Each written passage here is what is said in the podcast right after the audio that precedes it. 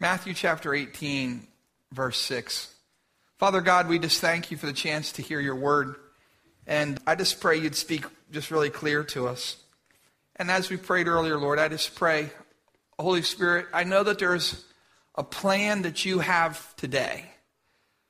God, I know there's a desire that you have for your people, for each individual, for us as a church, and for our community. And I just pray today that your plan for today would be fulfilled. I don't pray for anything else but what you want for today. For each person, for us as a congregation, and for our community, I pray that your word and that your purposes will be fulfilled, your desires fulfilled within us. And I ask this in Jesus' name, because God, we know those are good desires. And we ask it in your name. Amen. Now, if you would take the time to read earlier in the book of Matthew, chapter 18, you would see that the disciples are coming to Jesus and they begin to argue a little bit about who's the greatest in the kingdom. And these guys are kind of jockeying for position because I want to be recognized. I want to be important. No, I want to be more important. Okay? And Jesus addresses them. And in essence, he tells them that his kingdom is different than any other kingdom in this world. He tells them that unless they change, if unless they change and become like little children with an attitude of humility and dependence upon God, they will never even enter into his kingdom. So they don't have to worry about being first and they don't have to worry about being recognized he says, unless you guys change and come with this same humility, you won't even enter into the kingdom. Okay? Then he goes on and he addresses another important issue, and it's an eternal issue. In verse 6, he says this If anyone causes one of these little ones who believe in me to stumble, it would be better for them to have a large millstone hung around their neck and be drowned in the depths of the sea. Woe! To the world because of the things that cause people to stumble. Such things must come, but woe to the person through whom they come. If your hand or your foot causes you to stumble, cut it off. Throw it away. It's better for you to enter life maimed or crippled than to have two hands or two feet and be thrown into eternal fire. And if your eye causes you to stumble, gouge it out and throw it away. It's better for you to enter life with one eye than to have two eyes and be thrown into the fire of hell. Now, I felt impressed to speak to you this week about the judgment, and I want you to hear this the judgment that will come upon those who cause others to stumble. Unless that person repents. There is a dark place in hell for those who destroy the faith of others. Let me say that again. For the person who causes others' faith to be destroyed, I believe that there is a dark place in hell for them unless they repent. Jesus takes very seriously those who mess up those who are weak in the faith. He takes very seriously those who interfere with other people's spiritual growth and development. In fact, Jesus says this. He said it would be better to have a millstone tied around your neck and to be cast into the depths of the sea than to cause one of these little ones to stumble. What is the hope for the person who has a millstone tied around her neck and is thrown into the depths of the sea, not at the shore, unto the depths of the sea? What awaits them? Death. What awaits them is a watery grave. I don't care how hard you swim. I don't care how strong you are. I don't care how long you can hold your breath. It doesn't matter. You can be a Red Cross certified lifeguard. You can be a Coast Guard swimmer, rescue swimmer. And if you tie a millstone around their neck, there is absolutely no possible way that they can survive. What awaits them is a watery grave. And you know, I was thinking about one of the things you ever watch on TV, some of these shows that they have, And like they'll show people who they've had an accident and their car goes off a bridge or it goes into water and they tell you what to do. They'll tell you how to survive if your car goes into water. Like, I don't usually get afraid of, I'm not afraid of too many things. Not that I'm some hero or anything. I'm just, I just don't worry about those things. But the thought of like being stuck underwater, that's a creepy feeling. Have you ever, maybe when you were a kid and you were playing and someone held you down underwater for a little bit? That's scary. If you drowned, you'd be completely conscious at the beginning. Your lungs would begin to feel like they're going to burst because you need a breath of air. You're starving for oxygen and your body would really be being poisoned by carbon dioxide. You would hold your breath as long as you can. But at a certain point, you have to. It's a reaction. You start to gasp, and if you're underwater, when you start to gasp, what do you do? You fill your lungs and your mouth with water, and you start choking. And eventually, you would, you know, for a while, you would do that until you pass out. And eventually, you would die. That's, that gives me the creeps. I wouldn't want to die like that. But Jesus says, you'd be in a better place if you're got a millstone tied around your neck and if you're cast into the depths of the sea, he's a luckier guy than the person who causes someone who is weak in the faith to stumble. When Jesus says woe to something or to someone, he is in essence saying, I don't want to be you. Oh, woe. You know, when he says woe unto you, he's like, huh, you do not want to be in his place. If he said, Woe unto Tim, it's like, man, you don't want to be Tim today, right? Some days it might be okay to be Tim, but you don't want to be Tim today. When he says, Woe unto you, okay, it means you don't want to be, he's feeling sorry, not sorry for you, but he's like, you're in a bad place. So he says, Woe unto you. And Jesus says that in this world, that there's going to be things that cause people to sin. And there will be things that they're going to come. Things that cause people to sin are going to come. But woe unto the one through whom those things come. You don't want to be the person through whom those things come that cause someone else to stumble. And I want you to think about that for a moment. You don't want to be the person through whom those things that cause others to sin come. Jesus says it's going to happen. In this world, it's going to happen. But woe to him through whom those things come. Okay? I was thinking, what are some things that cause people to stumble? And what I would like you to do is I'd like you just to take a moment, and we're going to just get quiet. And I want you to think of a few things that cause people to stumble. Just take a minute. Do you have about two or three things? Does most people have at least one or two things that cause other people to stumble? Most of you have one or two things. Okay. Thank you. I have a few things that I wrote down. The first one is a bitter root. Things that cause people to stumble.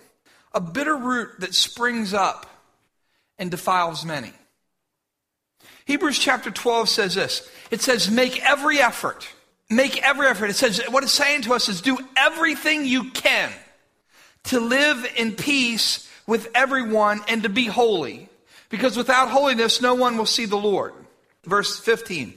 See to it that no one falls short of the grace of God, and that no bitter root grows up to cause trouble and defile many. What is a bitter root? You can think about it. Here's the explanation that I came up for a bitter root. It's when something has happened in your life and instead of dealing with it properly, you let it simmer. You've had a hurt, you've had a disappointment, you've had a misunderstanding, someone has offended you, some negative thing has taken place in your heart or in your life, and instead of dealing with it properly, you let it simmer. That's a bitter root. Gentlemen, when your wife is simmering, it is not a good thing. Okay? You don't want her simmering. It's when those things have happened, and instead of addressing it, instead of dealing with it, you just let it keep going. That root, that bitter root, I want you to hear closely. most, most of the large scale problems in churches are a result, a direct result of a bitter root because it wells up, it springs up, and it defiles many. Most of the large scale problems in a church have at their root this idea of a bitter root. Can I say this? A lot of large scale family problems that affect so many other, when families are dysfunctional and there's all kinds of problems, a lot of the, that issue can be traced back to a bitter root. The person may have started out as a victim, but now they are some of the most dangerous people in the world spiritually. That's another one you should write down. With the, dealing with the bitter root, the person may be a legitimate victim initially, but because they've allowed these things to simmer, they become one of the most dangerous people spiritually in the world.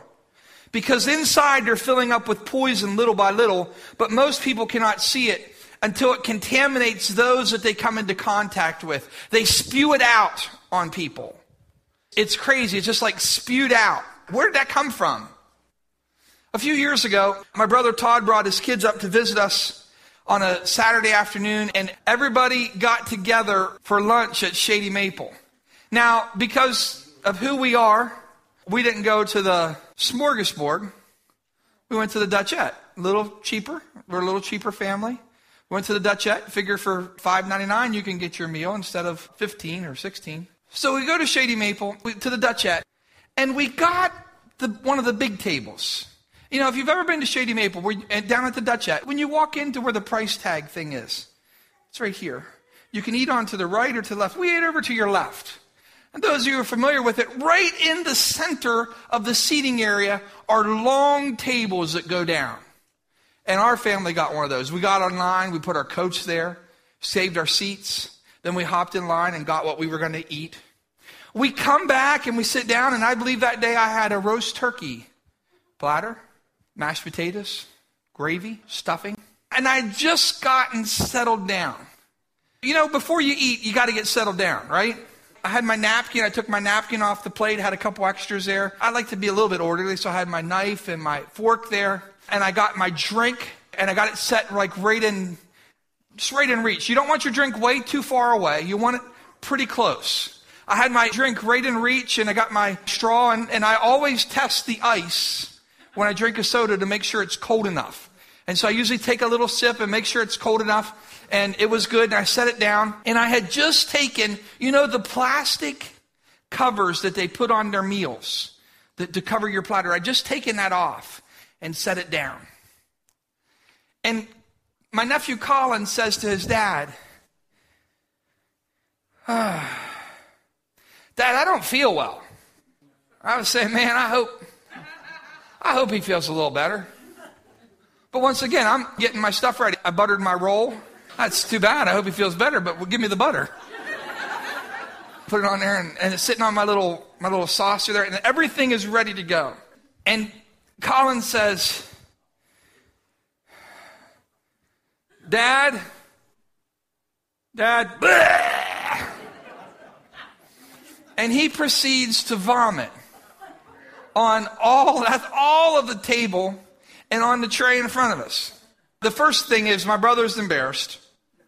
And I think Landon was like, when I started this story, he didn't know what I was going to say. You heard someone grown up here. Landon was like, ah, oh, gross, dad. Colin threw up on the table. Like, everybody saw it, everybody heard it. I'm not sure what everybody did, but you just know that everybody around you is looking. And, and we weren't off in the corner as a family. We were in the center with people all around us. You know, people travel to Shady Maple from Maryland, West Virginia, they travel from New Jersey, from Delaware. People come all uh, from all around the surrounding states to come to Shady Maple to do their grocery shopping on a Saturday. I can just imagine some family, you know, they're like, guess what we're going to do? Oh, this is going to be awesome. Uh, we, honey, can we do that next Saturday? I promise, dear. Next Saturday, we'll go to Shady Maple. We'll go buy our groceries. I love those bakeries. And then we'll go up to that little Dutchette and we'll eat. And, and I can just imagine a few families who came to the Dutchette and they were sitting down. They were probably sitting all around us. And here's Coleman.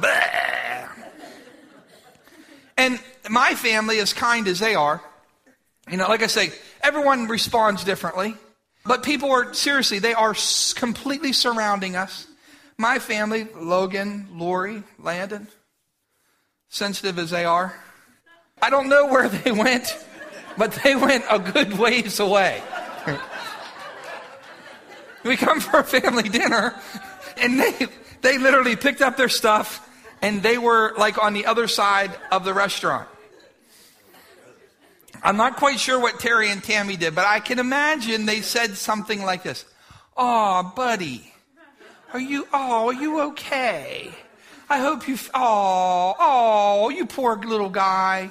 So everybody, we grabbed for stuff to clean up. I didn't leave the table. I did move down a seat or so. And to be honest with you, I wasn't quite as hungry as I was before. I mean, I was like ready to go, you know? And after I saw that, I was just like, eh, I, am not that hungry. I'm not as hungry. But, but I wasn't going to let a turkey platter go to waste. You know what I mean? So we just got done cleaning everything up. You know, we're making this big scene. We're apologizing to the workers and to, sorry about that. Hey, sorry. You know, oh, sorry apologizing. Thank you so much. Thank you for bringing the rags so we can clean up the vomit. Oh, this is, thank you, thank you. We're thanking people, apologizing to people. We've made a big scene. We've moved down like one seat from the where he vomited. You know, we cleaned it up, moved down one seat, and we're sitting there, and it's just starting to settle down again. Um, Colin's like, oh.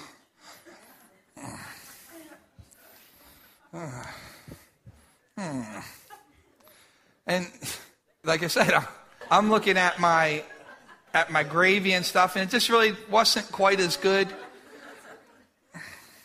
But I was, you know, hey, he's come a long way. We're family here.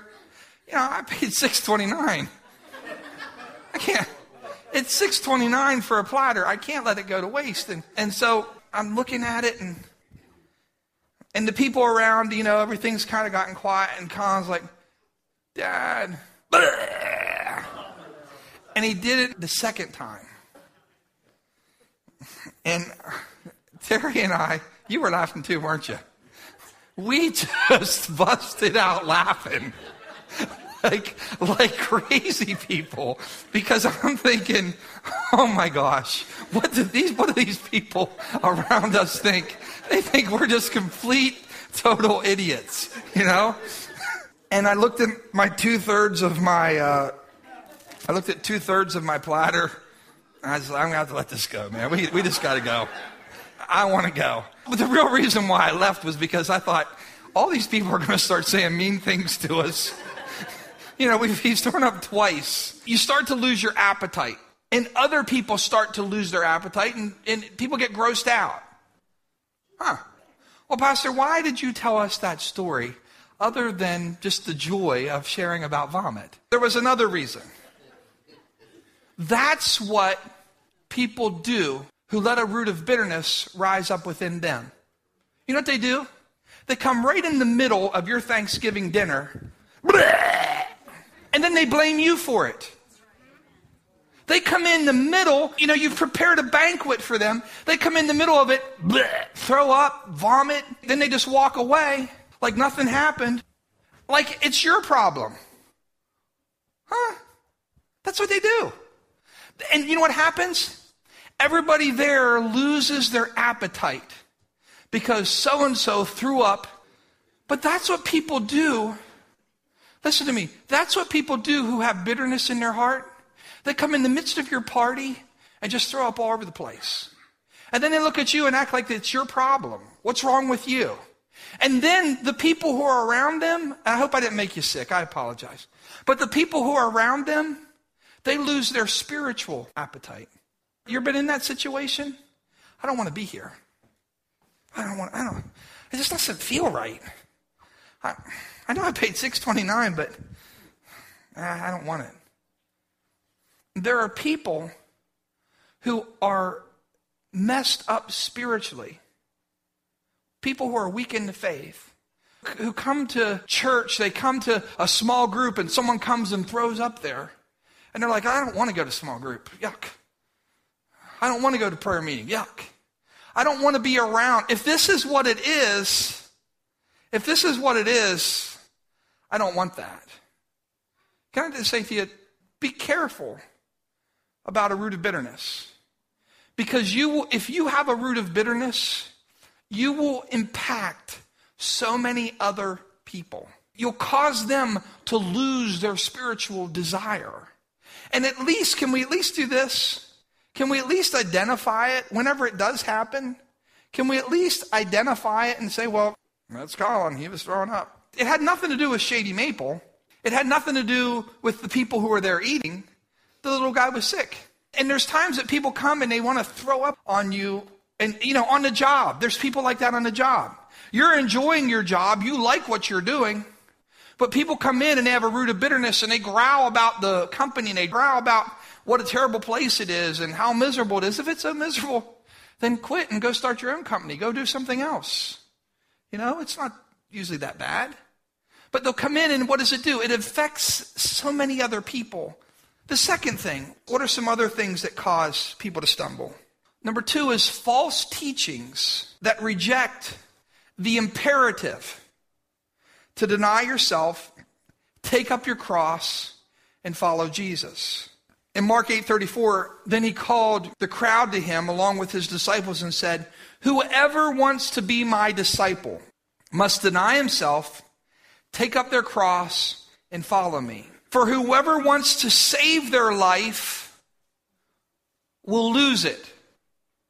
But whoever loses their life for me and for the gospel will save it. What good is it for someone to gain the whole world yet forfeit their soul? There are those who want to preach a false gospel, a gospel with no cross, no death, and no sacrifice. Please understand this and hear me clearly. Jesus was not the only one who would ever suffer. The scripture clearly teaches us that he suffered as an example for us. He's not the only one who had to deny himself. He's not the only one who has to take up a cross. You and I are told if we want to be his disciples, it will require us denying ourselves taking up our cross and following Jesus. We are to die daily. We're to die daily to our sinful nature. But there are those who wish to tell us that we don't have to sacrifice anything, that we don't have to die. So whenever it comes time and God requires of us, because you're all going to come to that point where He says, pick up your cross, deny yourself, you're all going to come to that point, and those people who've been taught that you never have to deny yourself, that Jesus did it, and all you have to do is say a prayer, and you just go on live the way that you want to live. See, they come to a place when they've heard that message, and they've been indoctrinated with that message, that, that when they come to a hard point, they're like, "Well, I didn't sign up for this. I thought, I thought if I said the prayer, if I signed the membership card, like everything is going to be easy." You didn't say I got to die. You didn't say that I have to pick up a cross. You didn't say I have to say no to myself and no to my flesh. You didn't say I had to lay some things aside. You just said I was going to get all these benefits. And friend, it's so important that as a church that we share with people. There's people who when they hear, when they hear the message that you got to deny yourself, that you have to pick up your cross, there's a group of people who that motivates them. They'll respond to that. You tell me the truth. Don't lie to me. Tell me the truth. That it's going to cost you something to follow Jesus. You can't live the way that you used to live if you're going to follow Jesus. You don't get to be God over your own life. You don't have the authority over your life. You've surrendered, if you're truly going to be a disciple of Jesus, you've surrendered your will to His, even when you don't like it. Well, if I know I want to follow him as long as I like it, then you can't be his disciple. To the rich young ruler, Jesus said, He said, What else do I got to do? And Jesus said, Sell everything you have and give it to the poor and then come follow me. The guy went away sad. Jesus didn't say, Well, wait a minute, for you, I'll give you a deal. You don't have to sell anything, you don't have to give up anything. He didn't change. Jesus loved him, but he didn't chase him down and say, Okay, for you, I'll let you, you don't have to sell anything. He didn't say, Okay, for you, you know, you don't have to give up anything because I love you. He let him walk away. And I believe that whenever we teach a gospel or we portray a gospel, that there's no death, that there's no sacrifice, that there's no denying yourself, we do people a disservice. In fact, we lie to them. Isn't it crazy what Jesus said? That the person who tries to save his life loses it, but the person who loses his life for Christ's sake finds it. Isn't that crazy? We have a generation today that is so focused on me and me being fulfilled and me being satisfied. And yet we find out that so many of those people who spend their life trying to fulfill themselves and satisfy themselves are the least filled and the least satisfied. What's a biblical principle? It's a biblical concept. If you lose your life for Christ's sake, you'll find it. Or third, what are some things that cause people to stumble? Third one that I have, and I'm sure that there's others that you may have. The third one that I have is someone who claims to be a follower of Jesus, yet does not adhere to his teachings or his commands.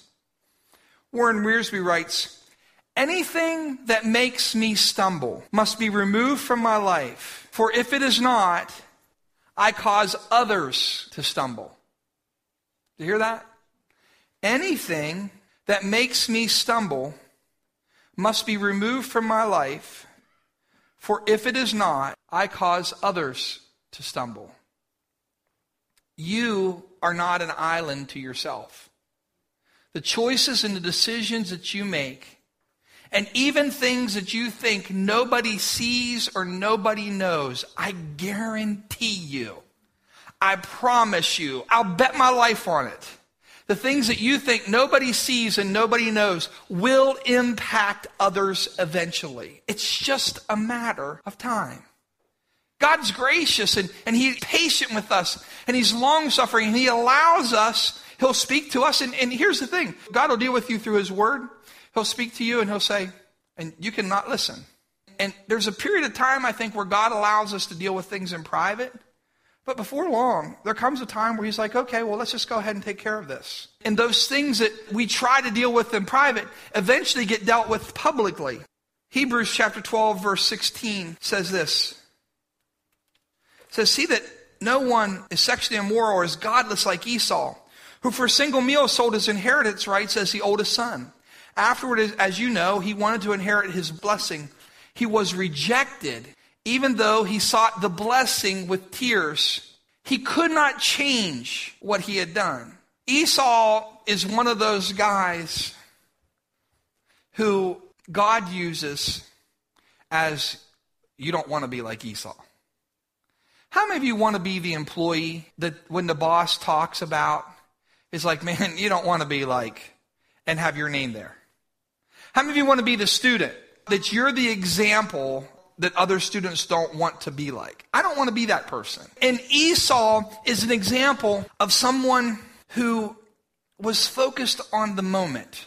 He was focused on right here, right now. He was hungry. Natural, God given desire. He was hungry. But he despised his birthright. The problem was not that he was hungry. The problem was he despised his birthright so much that he would give up the birthright, the blessing, for one meal. He said this has no value. This birthright, he, this birthright had no value to him. He was willing to give it up for one meal. Now, if the birthright would have been one aspect of it was if at the Ritchie household, Terry's the oldest. There's five kids. They would divide the inheritance into six parts, and she would get a double part. Okay? And Esau despised his birthright. Okay? He despised the favor of God. He despised the blessing of God. And he wanted to satisfy himself for that moment. You and I have to be so very careful. The decisions that we make in the moment. See, that's why a lot of things in life, we make decisions. I've told you this. We make decisions once. We don't make decisions in the heat of the moment. We live by God given principles, biblical principles, and we stick to those principles. So in the moment, see, the, if you let me go in the moment, I'll do a lot of dumb things. If you don't make up your mind in advance, you're going to do a lot of foolish things in the moment. In advance, you make up your mind what you're going to do and what you won't do. So when the moment comes, it's, you don't even have a decision to make because you've already made that decision. Esau, in the moment, was willing to give up the blessings of God, the birthright, to fill his stomach. Now, if you want to see a group of people whose faith is utterly destroyed, seek out former members of a church that had a gifted, charismatic leader who lived a double life and had a moral failure. Someone who sold their soul for a moment of pleasure. There's something so devastating about this violation of trust that many people, and I want you to hear me, many never, never recover from. Can I, can I just be honest with you? Unless a person repents, a spiritual leader who brings that kind of devastation upon innocent people, please don't misunderstand me. God will judge very harshly. You have someone who destroys the faith in other people by their actions. God will judge them very harshly. If they don't repent, there's going to be a very dark place in hell for them. There's no other way to put this. You literally destroy the faith and the spiritual hunger and desire in children of the Lord. Weak, people who are weak in the faith, people who are young in the faith, and you destroy that, God will judge and punish that. There's no way He cannot. And it'll be a very dark and harsh punishment for those who refuse to repent.